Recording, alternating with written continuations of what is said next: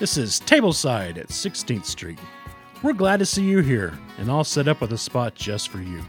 Come on in, grab a snack. There's always room at the table for more. Let's chat a bit, maybe tell a story or two. Welcome to the Tableside.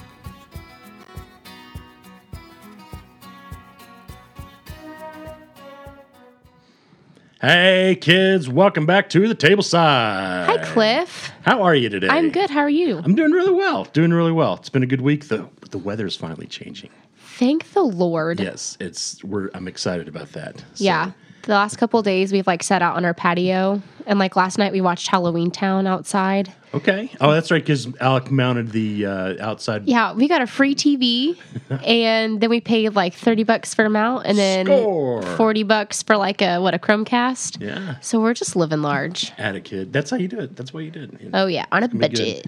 Well, we are glad everybody's here. We're glad you guys are listening to us today.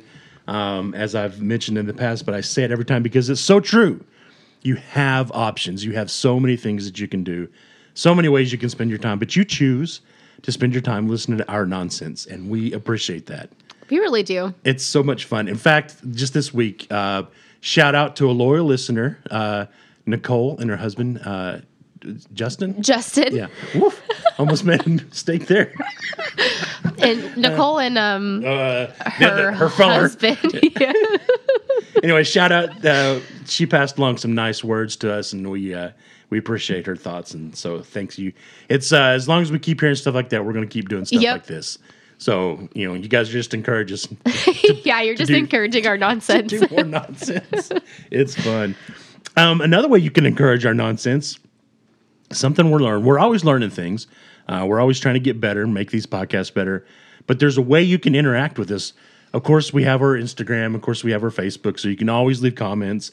Uh, you can always leave you know messages there, and share and like and this and that. But also, what I've found out is on I know for sure on the mobile app, if you look on Spotify, when you pull up the pot, the actual listing of the episode, there's polls uh, down there, and I'm going to start putting some questions down there. I'm going to start putting some polls. So I want to know some different things. Uh, we did one last week for Two Story Radio, so if you want to go back and check those and check the poll, and then there's also questions or uh, a question. You know, how did you? What did you think of this? So any anytime you want to put some information in there, do it. If you want to say, hey, stop talking about this stupid stuff and start talking about this, do it. Let us know. That's how we'll know, yeah. That's right. We're a family That's here That's a good idea. Tableside. Yeah. Uh, so it's going to be fun and just kind of something more just to kind of drive up some interaction with the Yeah. Tableside family. Not that we're lonely. No. Not that like Cliff and I feel like the two of us, you know, we're like, man, We need that validation from the socials. No, but I just think it's fun to see Yeah. everybody interact. Now, we do have an option there also for voicemails. which are fun. and we have a frequent user of the voicemails. Uh, again, loyal listener Kevin Satterfield. Uh, we'll be uh, we'll be sharing some of those Can eventually. can everybody else hear those messages or is it just us? There's a way we can post it. Okay. uh, but it, like it adds it to the episode somehow. So I, we're still figuring. We'll play out. with it. We're gonna figure it out. But we're Some gonna of them let- are really good. We are going to share Kevin Satterfield with the world. He seems like a bit of a nut, job. he goes. You know, he goes to the extreme. He goes hard, yeah. it's either one way or the other. we love him. We love him though. Well, another thing that's great about Tableside at 16th Street are the days. Like it's fun. I enjoy having our conversations. Yeah. It's just you and I. but the better days are when we have special guests. And we just happen to have a special guest today joining us at the tableside. Uh, he's a good friend. I've known him for a long time. Uh, he's a uh, local, how do you say it, Rogersian? Ros- I don't know. native to Rogers. He's there's very few of us around. Uh, our good friend Chris Myers. Chris, how you doing today? I'm doing excellent. Man, welcome to the tableside. We Thank are you glad so you're much. here. I'm glad to be here. How long have y'all known each other exactly? Oh my goodness. Uh, Well, we've known of each other probably since the late '90s. So when you're yeah, I would say you're in so. high school? Um, Because that's when I was on staff at the church, and you were in and out of the student ministry. Your, but your folks were, you know, there a lot. Um, yeah, I would think around that time I would have even been in junior high, maybe. yeah, maybe yeah, so. yeah. So, uh, yeah, mid to late '90s Yeah. for sure. Yeah, okay, cool. And then uh, shortly after uh, I moved back in the mid two thousands is when we really kind of started doing hanging and running in the same circles. And Oh, this and yeah, okay, cool. So, Yep, yeah, we've been a member of Yep. a couple of different Bible studies and men's groups, and we sure have. uh, just uh, porch sitting on the deck. All kinds of things, and even um, many nights just sitting around this exact table here, Yeah. playing games, and just um, man, just a lot of great memories made right here at this table. Heck yeah, good Aw, times. so wholesome. So, Chris, tell us a little bit about yourself. Where you know, I've already said you're from Rogers, but a little bit about you and your family and this and that. Sure. So, uh, like Cliff was saying, I've been a Rogerserian, uh, born and raised here. So I'm a I'm a local native of uh, this area, and um, uh, grew up in school here. Go Mounties. Go Mounties, Big Blue Train, woohoo! Um, uh, so graduated from Rogers High School and um, did the music thing for a while. I moved out to Arizona for a year or so, uh, pursuing a musical dream that uh, didn't exactly unfold, but um, it was a lot of fun in the in the process. Uh, learned that I hated Arizona really fast. Apologies to any of our listeners in Arizona. yeah. Um, but uh, got back here as quick as I could and uh, just kind of started life here again um, where I kn- knew home to be. And so um, never really hung up the music thing, just didn't pursue it as a vocation and um, kind of started with um, other pursuits and um, through um, a series of circumstances, uh, God called me to ministry, and uh, didn't know what that was going to look like at first, but started tugging on my heart about uh, missions, and so um, I began doing short-term trips to Haiti in, I believe, 2012, and uh, began a great relationship with the pastor down there, and uh, through all that, as the Lord continued to work on my heart about full time missions, the door eventually opened up for me to go there full time. And so, um, moved away from Rogers again in 2016 and spent nearly four years on the mission field in Haiti. And Haiti seems like it would be a uh, parts of Haiti seem like it'd be a nice place to visit, but I don't know of anybody that would actually choose to go sure, and uh, live there. yeah, you know, being there, there's parts of Haiti that are absolute eye candy. I mean, beautiful beaches, um, very postcard esque type uh, beaches, and Right. um, beautiful sunsets, almost like Hawaii in a way, you know. Yeah. Um, but you do have the plight of poverty in Haiti. So, really, what we see on this side of the pond is most of the negative. Um, we see, you know, the the hungry children and um, the violence, the chaos that's even unfolding there as we speak right now. Um, really sad. There's a lot of gang activity right now, right? Uh, right now, as we speak, the, the gang is just complete. The gangs are controlling the island. Um, oh wow. Even They- the government and everything, or so yeah, the government is absolutely corrupt. Has been for years. Um, in 2021, their president had, was actually assassinated, my gosh, um, and then later their prime minister was. Oh And wow. So, um, I mean, it's pretty much anarchy at this point. So the gangs are controlling the island. People are living in in fear.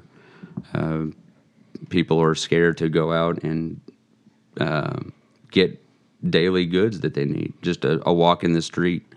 Uh, people are fear, very fearful. So it's it's a sad situation, um, and we saw a lot of this type stuff while we were living there. Um, but it's tenfold since we've been back in the United. States. It's just worsened and worsened. so I imagine a lot of the ministry that you do then at that point is basically just meeting people's daily needs. We did a lot of that, yeah. Um, so six months into my um, my tenure there, uh, y'all remember Hurricane Matthew back in twenty. Yeah, so came right on top of us, My gosh, um, destroyed most of people's livestock and crops. Um, took several lives. Um, so, given that that's a place where there's a lot of natural disaster, um, on top of the poverty that exists there, there's always It seems like every hurricane comes within, you know, if not right through it, just feet. hurricane, earthquake. Yeah. uh, in fact, there's a there's a, a Haitian adage um, in Creole. It's "De mon gin mon," which means uh, behind every mountain there's another mountain. And so that's just kind of the mentality of the Haitian people is that Yeah. you No. know you you don't get a break. Not really a Right. hopeful Right. phrase, you know, for wow. Right, right, and and you hear it said often. Yeah. And like, man, I can't believe this happened. Day mon gin mon. Uh, it's just uh, when it rains, it pours, and Yeah. it's all. That's just life here, is the mentality. So, uh, but back to what I was saying. You know, Hurricane Matthew hit us. Um, thankfully, we have so many faithful supporters who not only kept us on the mission field, but continue uh, to give to the needs uh, of the people in our community there. Um, Haiti became our second home. It still is, and that that's kind of weird saying that right now because it, we haven't been there in two years. Uh, but you know, it it dug a deep place in our hearts, and we long to get back there when God calls us back. If He ever calls us back full time, we we don't know. Right. But um, we we long to see our people. So, um, but given that we have so many faithful supporters, we're even from a distance, we're still able to to give to needs, and when there are tragedies and things of that nature, we can come alongside and, and provide aid. Now you partner with least of these ministries, correct? Yeah, so that's a that's a five hundred one c three that we started ourselves, um, and we we had started going so often that we just decided with fundraising and things of that nature that it would just be more feasible for us to start our own, and that way we could kind of have our own control of it.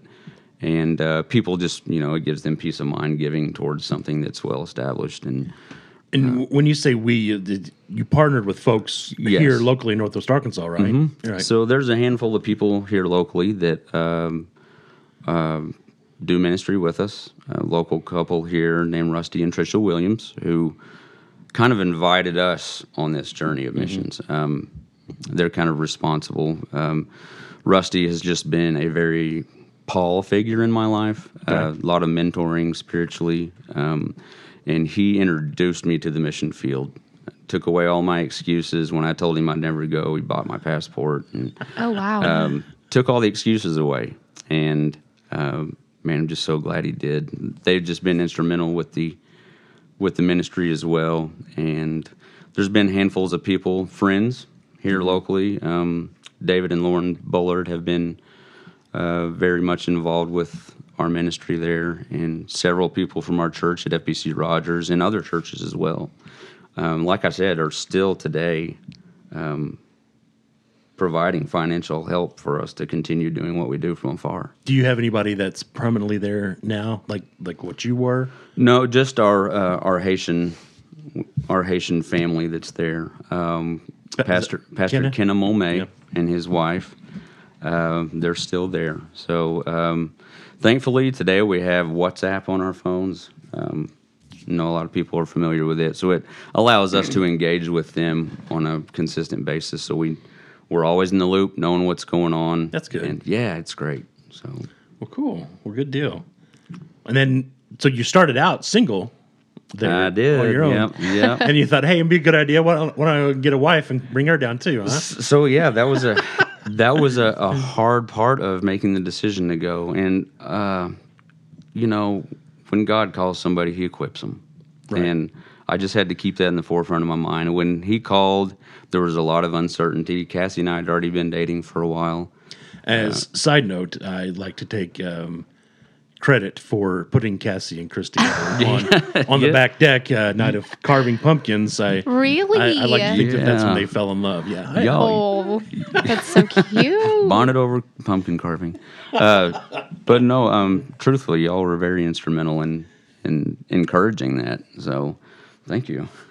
hey, I can't find one for myself, so I'll just go ahead and play everybody else. Cliff is, an, is the matchmaker. There you go. well, you know, Halloween's coming up, so we could. It is. You know, any single folks another- out there, I've got a deck. You guys coming over, I'll, I'll hook you up. I'll see what I can do for you. Have a pumpkin We'll hook carving. yeah. you up with somebody. Yeah, yeah, yeah, exactly. Yeah. Those who Yeah. carve together stay together. Oh, okay. Can that be like your next tattoo? uh, I don't know. Yeah, I don't know. If It might not Tat- go. not not in my budget either. So So was she super stoked about going and living in uh, third world, or did you have a little convincing of that? Ah, you know, at the time, I, I don't know that she was super stoked. Um, I don't know that anybody would be super stoked Right. about living in Haiti. Um, I mean, I was, but I wasn't. I didn't know how to prepare myself for, you know, going on a short term trip. It's completely different than living there long term. Sure. Um, you see things in a two week um, time span, but living there on long term, you you learn it all, you see it all, Yeah. uh, you live it all. I imagine Cassie, uh, knowing her, maybe not super stoked about living in third world, but super stoked about serving. Absolutely. Yeah, so- Absolutely. And um, really, the way that this all unfolded, um, like you said, I had gone there as a single man and just kind of left me and Cassie's relationship in the hands of the Lord and uh, prayed that one day an opportunity would allow her to be there because otherwise, going and just being there, you're just another mouth mouth to feed, and uh, you're on a missionary budget, so uh, resources are extremely limited. So having two people living in the pastor's house with other Haitian nationals presents all kinds of challenges uh, in its own right. But um, having gone there, a single man, uh, his wife would feed. She would do all my meals, and prepare all my meals, and so one night he and I are sitting there together at the table, and he said, "Brother Chris." I've been meaning to ask you something, and you know, pardon me if if I'm stepping on any toes here, but when are you going to get married? and so he, he knew that this relationship was um, continuing from afar, but uh, and I said, Pastor, I'm glad you asked. Um, I've been, you know, praying that there would be an opportunity for her to come and praying about talking to you about that. And he said, it would just make perfect sense for her to come and serve with our children. And I said, absolutely. She, I mean, I'll tell her tonight. And uh, so that summer, I uh, came home for a mini furlough and we got engaged. And so that was in an August, I believe. And we were married in December, Yeah, That's awesome. December right. 30th of 2017, it which was of- which you got to be a part of. I did. It was Yeah. a super huge honor. Um, it was so cold that day, though. Oh my goodness. We had to People How do still. did you get to be a part of it? I was a groomsman. Yeah. Oh, Yeah. fun. Cute. Okay. It was awesome. Uh, we uh, we had to take the pictures outside, and I just remember like it was literally snowing, and it was so cold. So cold. Yeah, it I thought that made some for, for some really pretty pictures though. Is that like have I seen like Cassie with like a like a little fur like thing or am I making that up? well, I remember all the girls had blankets It's as we were probably- walking out, Maybe it was and a then blanket. they had to shuck the blankets, take the picture real quick, and then we had to go Right. give the blankets back to Yeah. everybody. Yeah. go but- fast. But, what I'm reminded of most is that the guys complain more than the girls did. Oh, always. And that will pictures. always be the case. Uh, Yeah. yeah, I, Yeah. I'll admit we did. We, we were complaining. I mean, in our defense, We were there- whiners. we had no jacket. Well, I guess I had a jacket, yeah.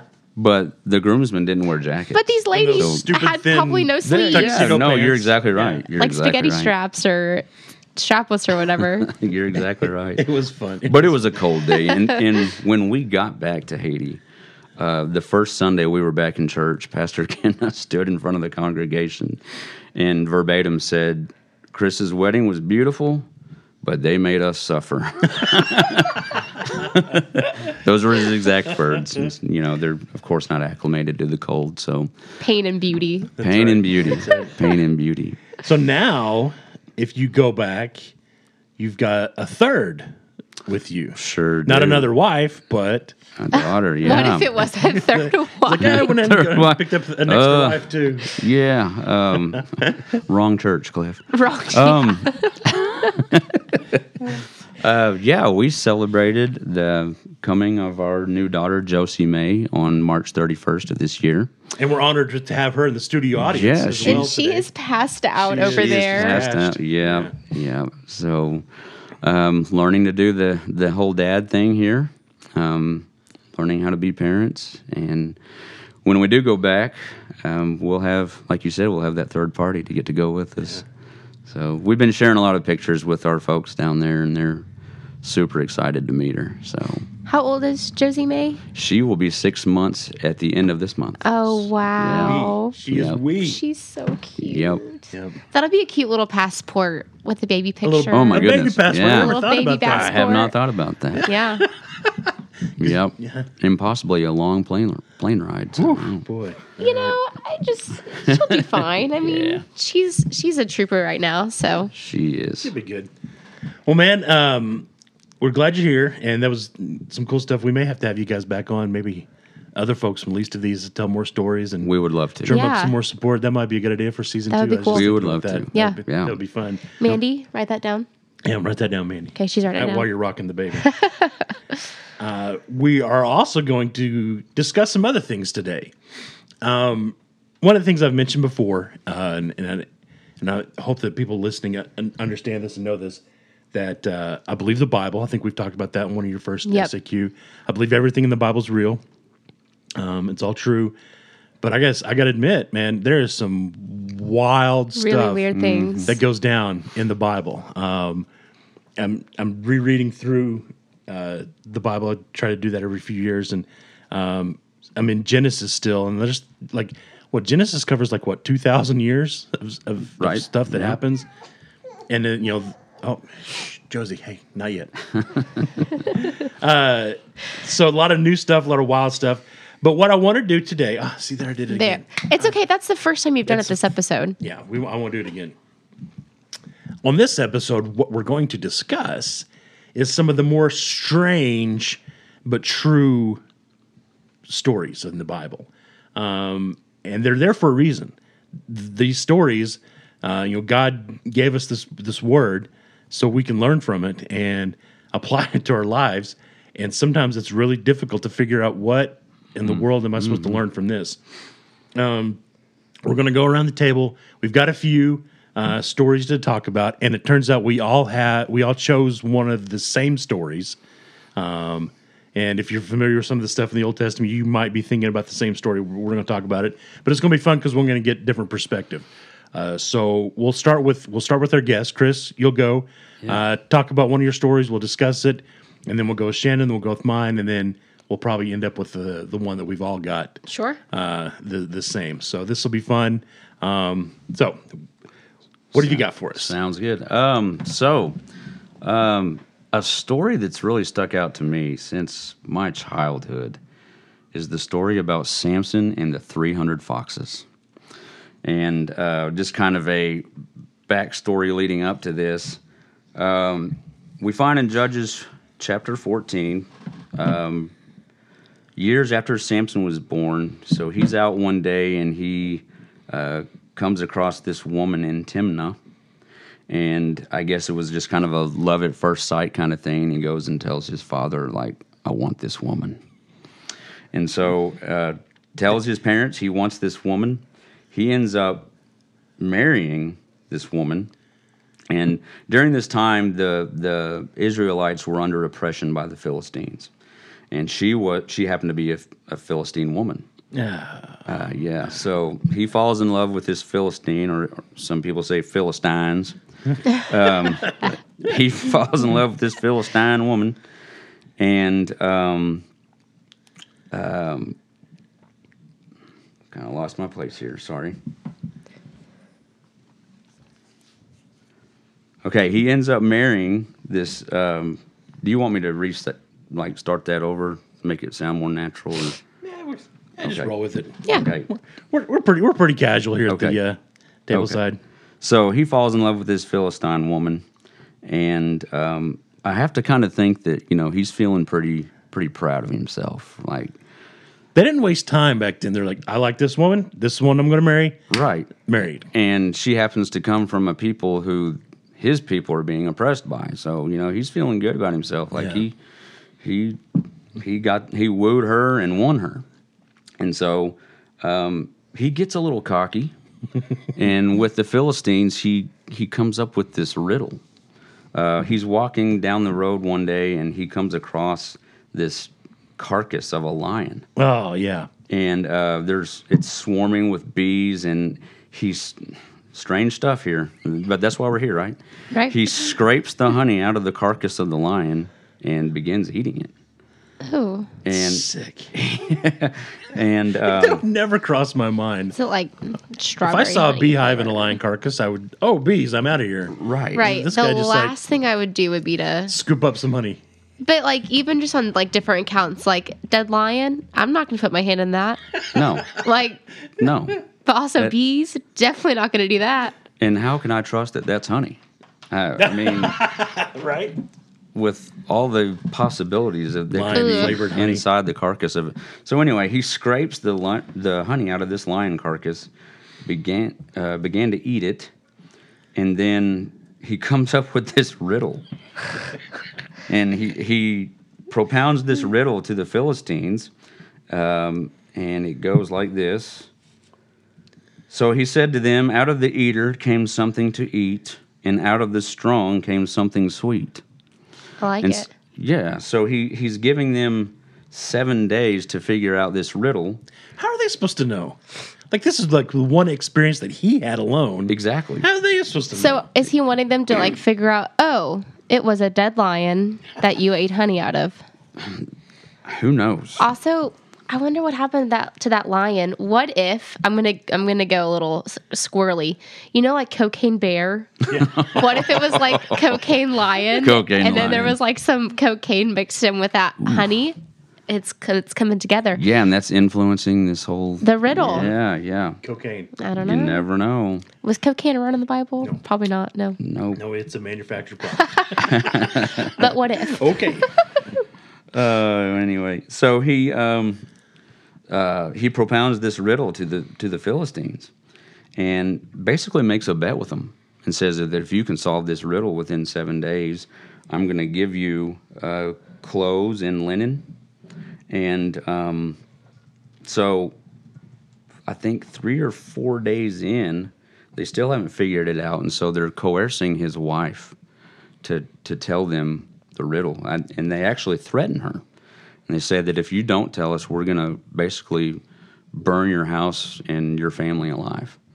And so um, she gosh. she breaks, she tells them the riddle, the solves the riddle for them, and um, Samson finds out about this. Uh-oh. So he is angry. He's a man of passion. He is a man He's of a man passion, of extreme passion. full of honey, Yeah. and Full of cocaine, Full honey. cocaine. Yeah. honey, lion honey. and so um, he retaliates and began killing several of their people. Um, but that's not where it it all ends. And it's important to remember too that Samson's one of the oppressed people. Right. Like he's the underdog, Right. and he's doing this to the people that are in control. Yes.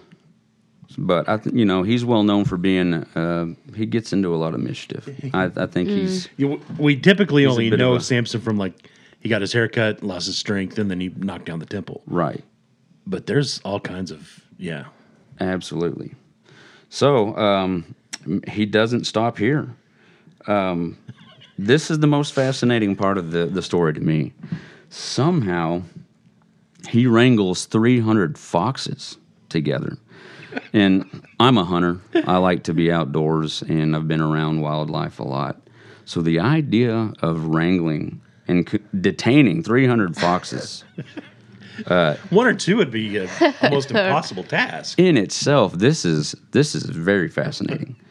Uh, but what he does with the foxes, he ties their tails end to end and attaches a torch to each one of their tails, sets that on sets their tails on fire, and sends them into the crops and Brutal. burns down the Philistines' crops. And um, this is his method of retaliation. That's really extreme. I just would like to put that out there. But also, would he do like two foxes at a time? That's the way Or I've That's always how I imagine it. Three of, or all three hundred of them. I would imagine it would be a pair of foxes. So there's basically 150 pair. Right. Okay. uh, Yeah. with each one, so it'd be 150 torches just going out into the crops. So I think in my youth, my my children's illustrated Bible showed them tail to tail, and that's the way I've always envisioned it. Oh but man, did the foxes die? You know, I- you know, I don't know. I don't know. I mean, I'm sure. I don't know. I hope not. It's not their fault. I mean, they're basically setting raging fires. So I don't know if, and they're tied together. Yeah, there's no telling. well, I hope. I hope not.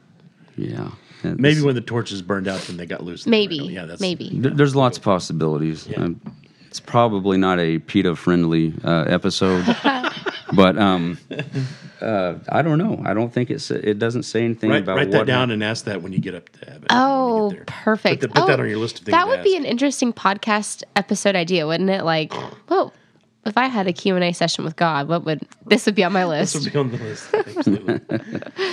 So yeah, that's what we know about this story, and um, it's always just been one that stuck out in my mind as being uh, fascinating, but so so strange. so, well, what do you think?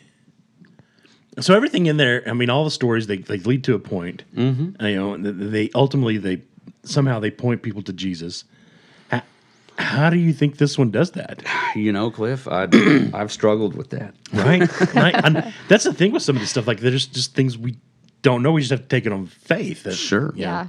Sure. I mean, I know the Philistines were, you know, basically the you know embodiment of evil um, at the time, and I don't know. Maybe that was just God's wrath on them. I don't know. I don't know. I, there's just those passages where you have to lean on 2 Timothy 3:16, 17 that all scripture is God breathed and useful for teaching, correction, rebuking, for training in righteousness, so that we're thoroughly equipped. And I, you know, somehow, some way, God uses that. Yeah. I I like to have been Samson's wife and being like, "You did what?" because I told a riddle, you did that. Right. You know, Right. Like if Alec had mm-hmm. done something like that, I'd be like, "Fool, Yeah. I'm gonna turn you in." Yeah. Now, and there was one other caveat here that I left out. So, after Samson retaliated and killed all these people, right? Her father ends up giving her to another man. And that's Oh. kind of an important, That's wild. yeah. So, I mean, I'm sure that fueled his anger even more. Uh, to and it's the Bible says that the uh, companion that he was given to was a friend of Samson's. Oof, So, a below the belt I want blow. this movie. Yeah. Why isn't this a movie? Right, right, right. right.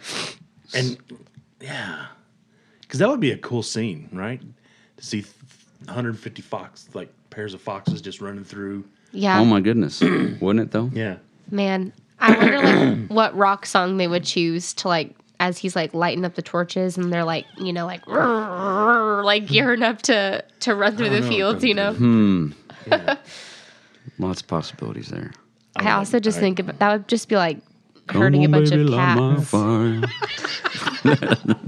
the doors. Yes. Love it. Uh, All right. Well, that's That's a weird one is for sure. That's a weird one. That is an awesome story.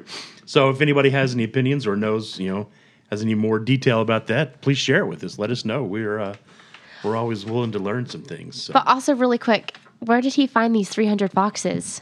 That's a good question too. That's a lot That's of a lot of- foxes. Yep. like anytime I see a fox, it's just like one. and they're so fast. Mm-hmm. Like, how did they? How did he catch them? Right. I just have so many questions about that. Right. So I mean, it's obviously a very premeditated, very planned out. Uh, right? I wonder if like he had- his- he had- yeah, like it may- it may have been something that like he didn't just capture them all in one night. Yeah, You this could have been it Oh, took yeah. serious skill. yeah Yeah. over weeks and weeks of capturing foxes and What's that quote from Taken where it's like, I have a. I have a particular set of skills. Right, yeah. Samson's like writing your name down, right underlined. Oh my goodness! All right, well, cool. Thank you for sharing that one. It's a good story. Sure, sure. That was a good one. Shannon. So we're just gonna talk about our one individual. yeah, let's just So- do the one, oh, I and then have we'll pick. and then we'll jump into the three that we all Okay. chose at the same time. Well, okay, then I'm gonna do. I was gonna talk about the the kid Eutychus in Acts where he falls asleep during Paul's like super duper long Lazy bones, falls asleep and falls out the window. Yeah, because that that would I would have been that kid who would have fallen asleep um, from like a really long sermon. because I'll do it during a really long movie, or sometimes even if Alec is like trying to tell me something about his day, I it's like my I'm like my eyes are getting so heavy, and I'm like I'm really trying to listen to you. Um, okay, but I'm actually going to talk about Ehud in Judges 3, 12 through 30 Oh, we're going back to judges. because I, you know, I'm a true crime girly. Oh, so I feel like this is yeah. this is pretty Okay. true crime. Yep. Um, so it's a story where Ehud is sent to Moab. Um, he's or no, sorry. So they're under Moab's rule from King Eglon. Um, Ehud is left-handed, which is important because isn't that wasn't that like the dirty hand as well? Because like, don't you like Culturally, that was it. Mm, yeah. Yes. Yeah. So that was important. Um, he was checked before going in, but they didn't check his right thigh because he mm-hmm. had a dagger. Mm-hmm. So he goes to this king, and it's just him and him and this king, and so Ehud stabs him in the stomach. But this king is so overweight that it just like slips into his his folds mm. My goodness. and I guess he just never feels it. And so then Ehud goes on his merry little way, and the king goes to relieve himself. So he's in private. Hmm. He dies like Elvis on the pot, toilet. you know. and during like while this while the king is dying, Ehud's like getting away, and so he gets away with it. And then the king dies. Oh my goodness. And I just think that's I think that's a really cool like he thinks I did it, but they just can't prove it, Yeah. Yeah. which is a T Swift song. oh, there. Yeah. Nobody, no crime. Oh. Um, but I just really like that story, and it reminds me of an episode of Sherlock. Now you've watched Sherlock, right? The- yeah, the BBC one with, with, uh, like Benedict Cumberbatch. yeah. Have you ever seen that show? I have not. No. It's fantastic, and It it, used to be on. Netflix. It's not anymore. One of the best shows I've ever like show series, but it's the episode where Watson is getting married, and in this That's moment, I'm such for- the best episode. that is the best episode. That's the funniest episode I think because so Sherlock is like this probably like autistic. He's like awkward. He's like good at stepping on people's toes. Um, him and Watson go on like this bachelor party and they get super wasted. They come home, it's like 10 p.m. So they're playing this game of like headbands essentially. and um, they're just, they like, they're so drunk and it's hilarious. Anyway, so then flash forward to the wedding and Sherlock is giving this speech and he's solving a murder like while, While he's, he's- making the speech. he's making the speech. Yeah. and it's his friend was invited to the wedding, one of Watson's friends who I think he was like in the army with yeah. and um, he's been threatened. So he, I think, was captain of like a of a crew, and the crew died. And um, there's this like jaded brother who's like coming after him, and he's like practiced stabbing people with like this little dagger that's so sharp that he'll stab them and they won't feel it, but then it's like they're like slowly Their bleeding. entrails are yeah. okay. Right. And so that reminded me of Might have been the same kind of Yeah. knife and the same Yeah, kind of dagger. 'cause- yeah. um because the friend ends up getting stabbed and they're like while this sherlock is making this speech they're able to figure it out so that kind of reminded me of it Wow. Now, e- Ehud, what was his role? He was. Was he a prophet? um he was the second judge of israel Oh, the okay, yeah. so in this story they're like you know in that like israel will be under you know rule so then they're crying out to the lord. He sends them a judge to save them. They do okay. And then they start to like become corrupt again. And it's just like this cycle. So um ehud was the second judge that was sent for israel. So you know after after this king is is murdered um Israel is like temporarily, I think, like freed from this evil rule. But just what a way, you know, what a way to Wow. to get that point across. I guess Right. they enjoyed 80 years of peace after that. Goodness. That's longer than I've been alive. All right. Cool story. That's it. Good murder story. I love a good murder story. Good I just love story. it. Who doesn't? So my choice is probably one of my Um, you know, other than the resurrection, probably my favorite story in the Bible. It's uh, the Battle of Mount Carmel. uh, it's in First Kings chapter 18. Uh, this is during the reign of King Ahab, who was just a complete jerk. Uh, King Ahab was married to Jezebel, like the The Jezebel. the Jezebel, the one that all the Jezebels are named after, and she was, you know, she had basically sent out like an order sixty six on all the prophets of uh, of of God to get them all killed, and Elijah uh, was one of the last ones, and there was a famine in the land. It's been hadn't rained in like three years, and the Israelites knew uh, they knew God, but then they also followed uh, the the teachings of Baal, who was a false god, and so they were they were going back and forth. You know, hey, today we're going to follow God, now we're going to follow it, Baal, and uh, you know Elijah was pretty much tired of it, um, and so it, he ultimately he just throws down a challenge, and this is in uh, chapter uh, 18, 23, 24 he says uh, he says i'm the only one of the lord's prophets left but baal has 450 prophets. Get two bulls for us. Let baal's prophets choose one for themselves. Let them cut it into pieces them put it on the wood but don't set fire to it. I'll take the other bull. I'll put it on the wood but i won't set fire to it. You pray to your god. I'll pray to mine. And the God who answers by fire is the one and only God. Mm. So he throws this challenge down, and the crowd says, "Deal, let's do it. How can this? po- How can we lose? Four hundred fifty to one, not a problem." So, uh, so they get it all set up, and then of course they go up in Mount Carmel. So when they do it, and they get it all set up, um, they got the two two pillars of the this bull over here, this one over here, and the Baal's guys they get it ready, and they start in the morning, and they start dancing around. Again, 450 of them. I think Jezebel had some of her guys there too, so there might have been more. Um, so they start praying and dancing around this altar from morning till noon. Nothing happens. Nothing's going. The crowd's just sitting there, just waiting for something to happen. They're just dancing and singing and shouting. So then Elijah, this is awesome. I think this is so cool. He starts taunting them. Like he doesn't just sit back. He's like, he starts taunting. He's like, "So where's your God? Where's he at?" And then he's like, "Maybe you need to shout louder. Maybe he's busy. Maybe he's away. Uh, maybe he's got too much to think about. Uh, maybe he's on vacation." My favorite option, he says, you know, maybe he's, as the English Standard Version says, maybe he's relieving himself. Perfect. so basically, he's like saying, "Your God's taking a leak. You didn't have time for you." It's got to be that one. so yeah, so he's so he's really just getting after him. Um, so this gets them all the more riled up and excited, and so then they start.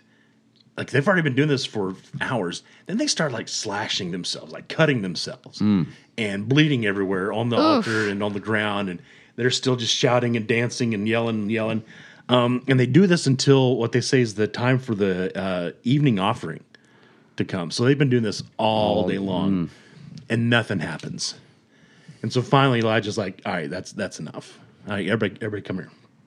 Y'all come close." And he says, "I want you to." So he rebuilt. You know, he rebuilt like the Lord's altar. You know, the one that had been there for decades and centuries. He rebuilds it, and then he digs a trench underneath or around the altar, um, and then he cuts the bowl up. He lays it up there, and then he tells the people to go get four jars of water.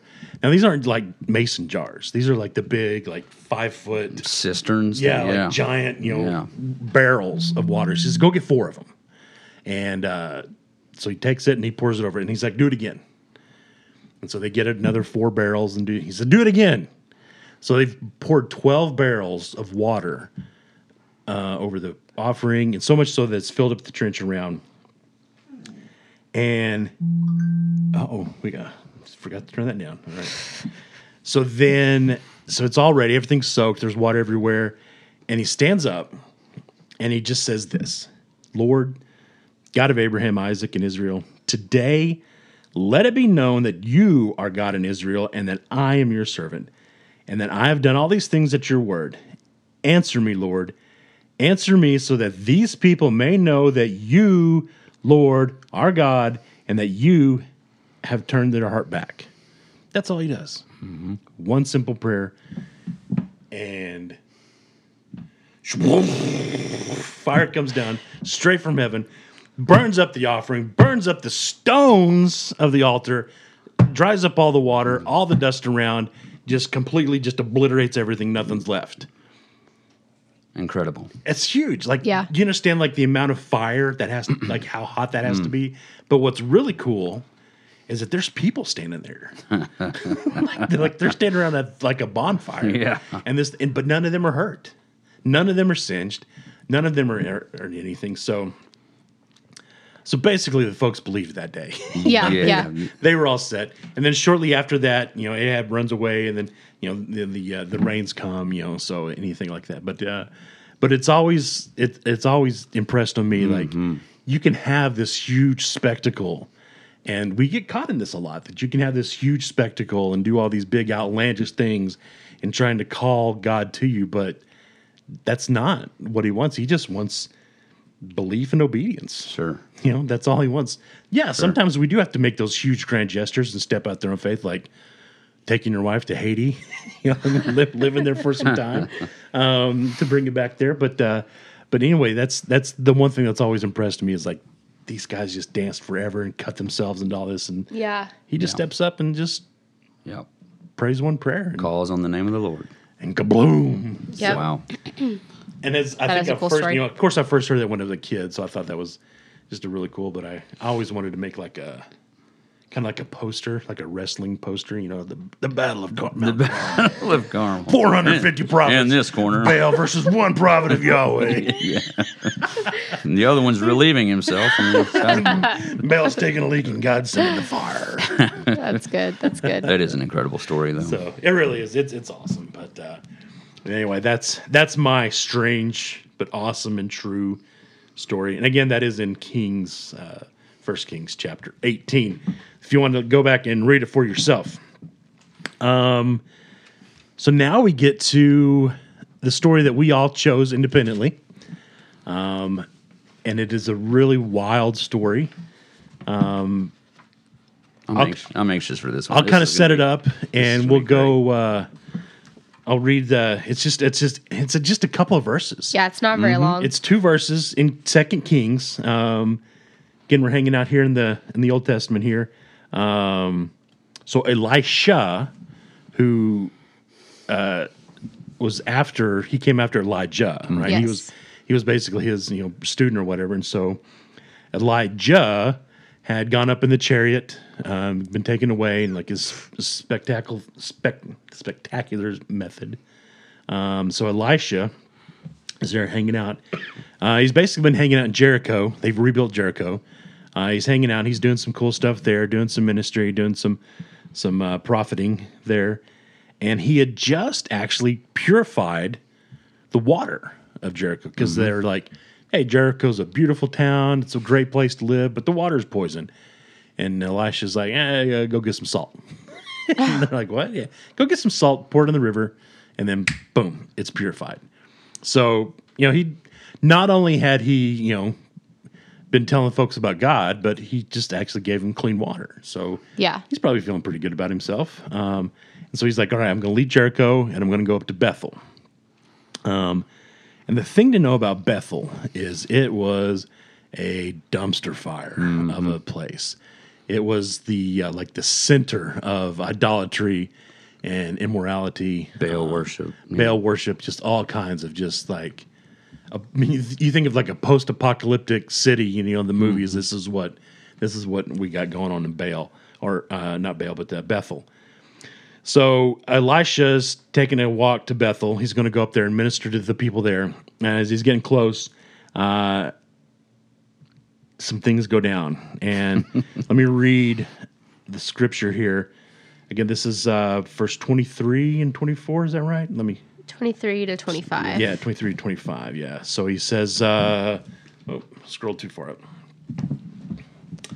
Now he went from there to Bethel, and as he was going up by the road, some young boys came out from the city and ridiculed him. Said to him, Go up, you bald head! Go up, you bald head! Hmm. And when he looked behind him, he saw them. He cursed them in the name of the Lord. And then two female bears came out of the woods and tore up 42 of the boys. And then he went on from there to Mount Carmel and went and then returned to Samaria. And that's it. That's all we talk about the whole Bible. Like nothing, Nothing, happened. nothing to see here. Nothing to see here. Two bears come out of the woods and just completely maul 42 of these boys. what in the world? And for the life of me, I never could figure out Right. what. I mean, that's brutal. What or why? Like what? Why Exactly. Is, why is this story Yeah. here? And I, you never hear preachers talk about this. You never No. hear this, you never hear this story from the pulpit. Right. Uh, I don't even remember hearing the story in Sunday school. This is just something I came across. I heard Yeah. this story, I think, in college because my roommate told me about it, and I was like, "You're joking. That's not in there." She's like, "Go read it." So we'll kind of each talk about our takes on it or whatever. And when I was thinking about this, and I've done, you know, just trying to figure out, and I never could really find a good explanation. Um, why would God want to maul children? Yeah. Well, there's some mix-ups in translation, just a little bit. Yes. Yeah. So the the the the Hebrew for young boys didn't mean like 12 year old, 10 year old kids, right? These were like 15 to 30 year old. Yes. Um, and it wasn't just like, you know, some boys playing basketball and they come over and they're like, hey, you know, Right. look at the baldy. These were like a gang of thugs. These were like, you know, your hardest of the hard core gangs. This was Volchek. yeah. right, or even worse. You know, these are like Crips and Blood. You know, consider the town you're in here. exactly. That's the thing. Yeah, you're not coming from. You know, So these boys from Bethel. these are the boys from Bethel. Bethel boys. Yeah, Bethel boys, and they're hardcore. Mm. And so it's so you so once you click that over, okay, well, all right, he's not killing kids. It didn't actually say he kills them; he just mauls them. You know, he tore them up. So may they might have been killed, but just you know just beat up quite a bit. It's just different. yeah, It's a mauling. it's a mauling. It's not a. You know, it's not. It's one thing I've always like. I'm not. A, I'm not afraid of dying. Right. Yeah. I'm just afraid of getting maimed. Yeah. That's that's the thing. I. I know what's going to happen when I die. I, Right. I, I just but don't want it's to get the way that I get there, I guess. Yeah, right. I don't want to get maimed. I have to live handicapped for process, the, you know yeah. the rest of my life in a bed. But anyway, yeah. So these were you know it's basically a gang of thugs. They're coming from Bethel, um, and Elisha's intent was to turn Bethel back toward God. And one of the ways he was able to do this was like these guys weren't just uh, you know dissing Elisha. They were they were dissing God. Yeah. You know, they were they were showing disrespect to the Lord. And so in order to show the power and the strength and to get it through these people's thick skulls, because again, they're not just some pushovers in this city. Something drastic had to happen. Right. And this is what this was the, what had to happen. Um, and basically, he was, you know, what what happens is I've, I read this. It says um, one of the authors I was reading says the bear attack shows God trying repeatedly to bring His people back to Himself through smaller judgments, um, so that they could avoid a worse full force judgment, which ultimately they didn't, and ultimately Israel fell, and you know, tragedy and everything like that. So. Yeah. So what? What do y'all? What do y'all think about it? Well, I mean, uh, I would take the insult a little personally. Well, Uh, I know we're not. follically challenged over here. Yeah, we're not on a visual platform here, but um, I suffer from genetic alopecia, and um, So this stings a little bit more, my man. Stings Chris a here little than more. Anybody else? Yeah. so, so I can't say that I wouldn't be tempted to curse these boys for calling me a bald head. Yeah. Um, but uh, like you said, and kind of digging deeper with with some of these texts, uh, my translation, the NASB, calls them young lads Okay. Young lads. rather than boys, yeah. uh, which there are um, certain versions that call them boys, little boys. Um, but something that's kind of interesting here is that um, the same word that they use for young lads in 1 Kings chapter 12, uh, verse 8, it says, um, Where Rehoboam forsook the counsel of his elders and consulted with the young men. That's the same word that's used there. So, So they're old enough to be a counselor, then, yeah. Correct. Correct. So there is kind of a misunderstanding of the age of these so-called little boys. Uh, we're actually talking about young men here, and uh, as we discussed, they're in the town of Bethel where Baal worship is prevalent. So who's to say that these guys aren't like in training for True. for idolatrous practices and um, practicing evil? Right. And so, you know, uh, a man of God comes to town. They're probably going to hurl all kinds of insults at him. Right.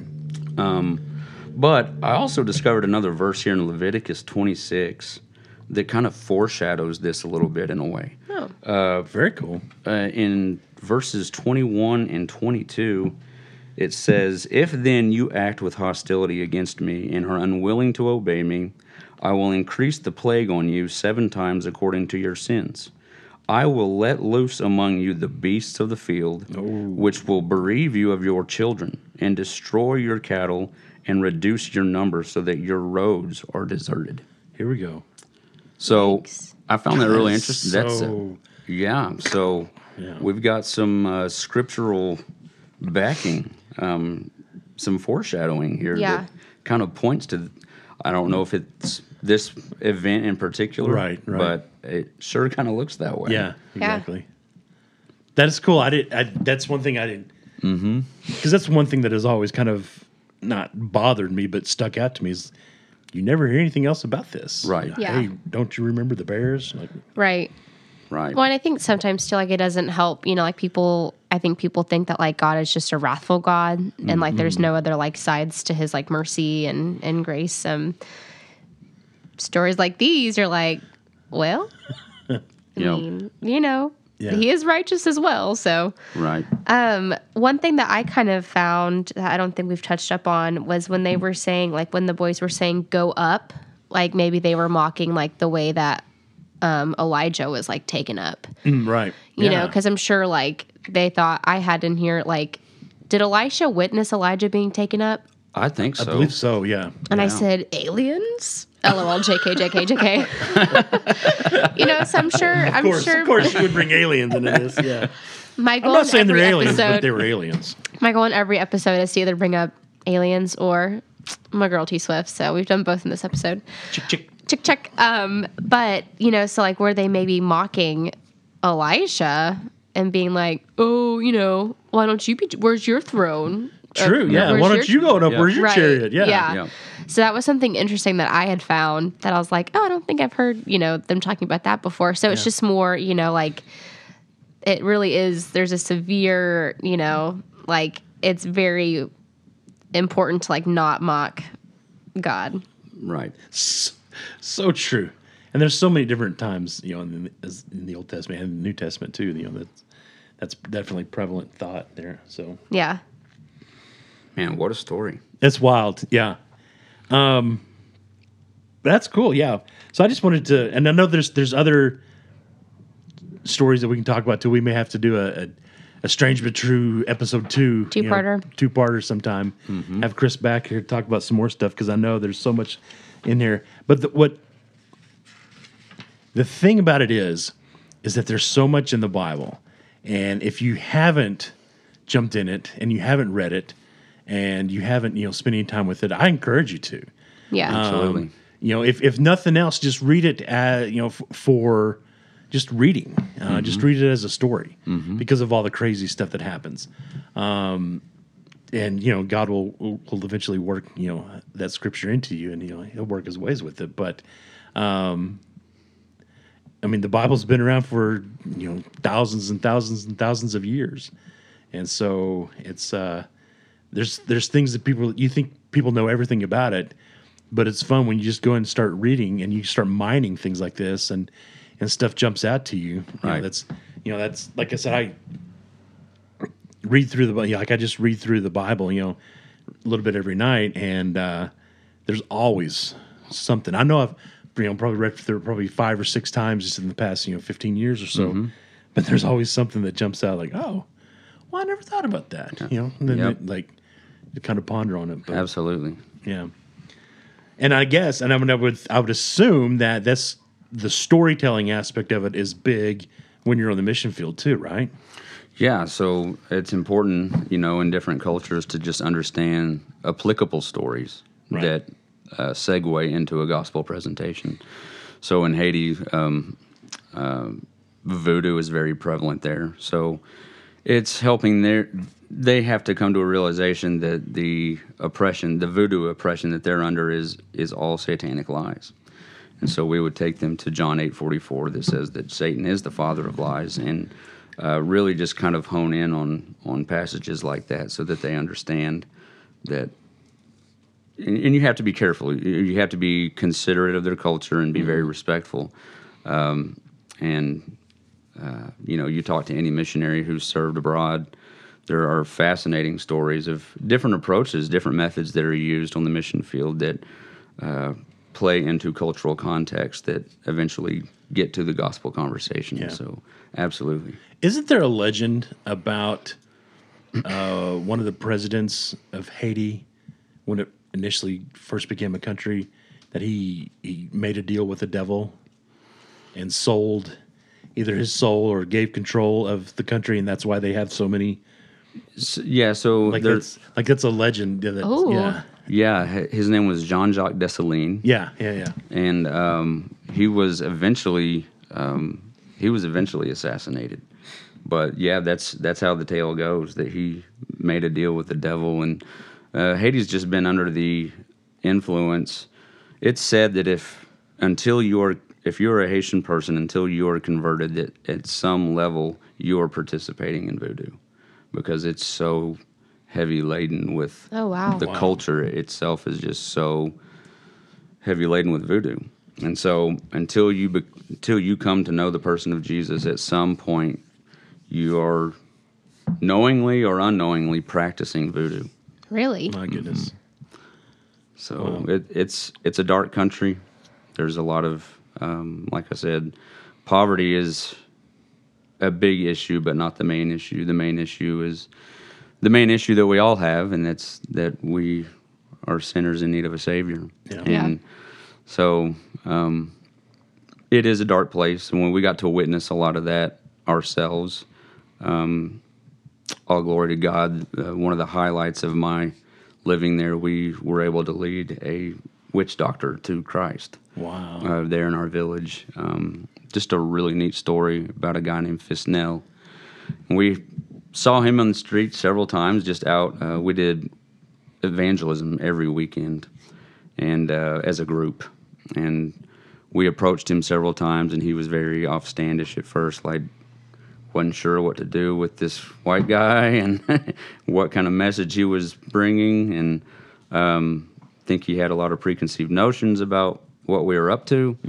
But uh, we prayed through it and finally uh, got to sit down and have hours of conversations with of conversation with this guy under a tree. And um, later that afternoon, he prayed to receive Christ. Was in this was a Saturday night. Sunday morning, he came to church, and you got to keep in mind, like in this the village where we lived, everybody knows who the witch doctors are, and in Haitian Creole, they, they call him a boko, and so everybody knows where the boko lives and what he does for a living. And Sunday morning, here comes Fisnell walking through the street with his Sunday's best on, uh, shirt and tie, shiny shoes walking to church and i mean people are ridiculing him up and down. 'cause they're like he's going to follow the way of the white man. And it you know becomes this uh, this whole thing for him. And so he shows up at church and uh, declares in front of everybody that he is a converted christian that he has accepted christ and invited all of us after service to come to his house while we witnessed him burn all of his articles of voodoo Oh, wow. threw them all to the fire.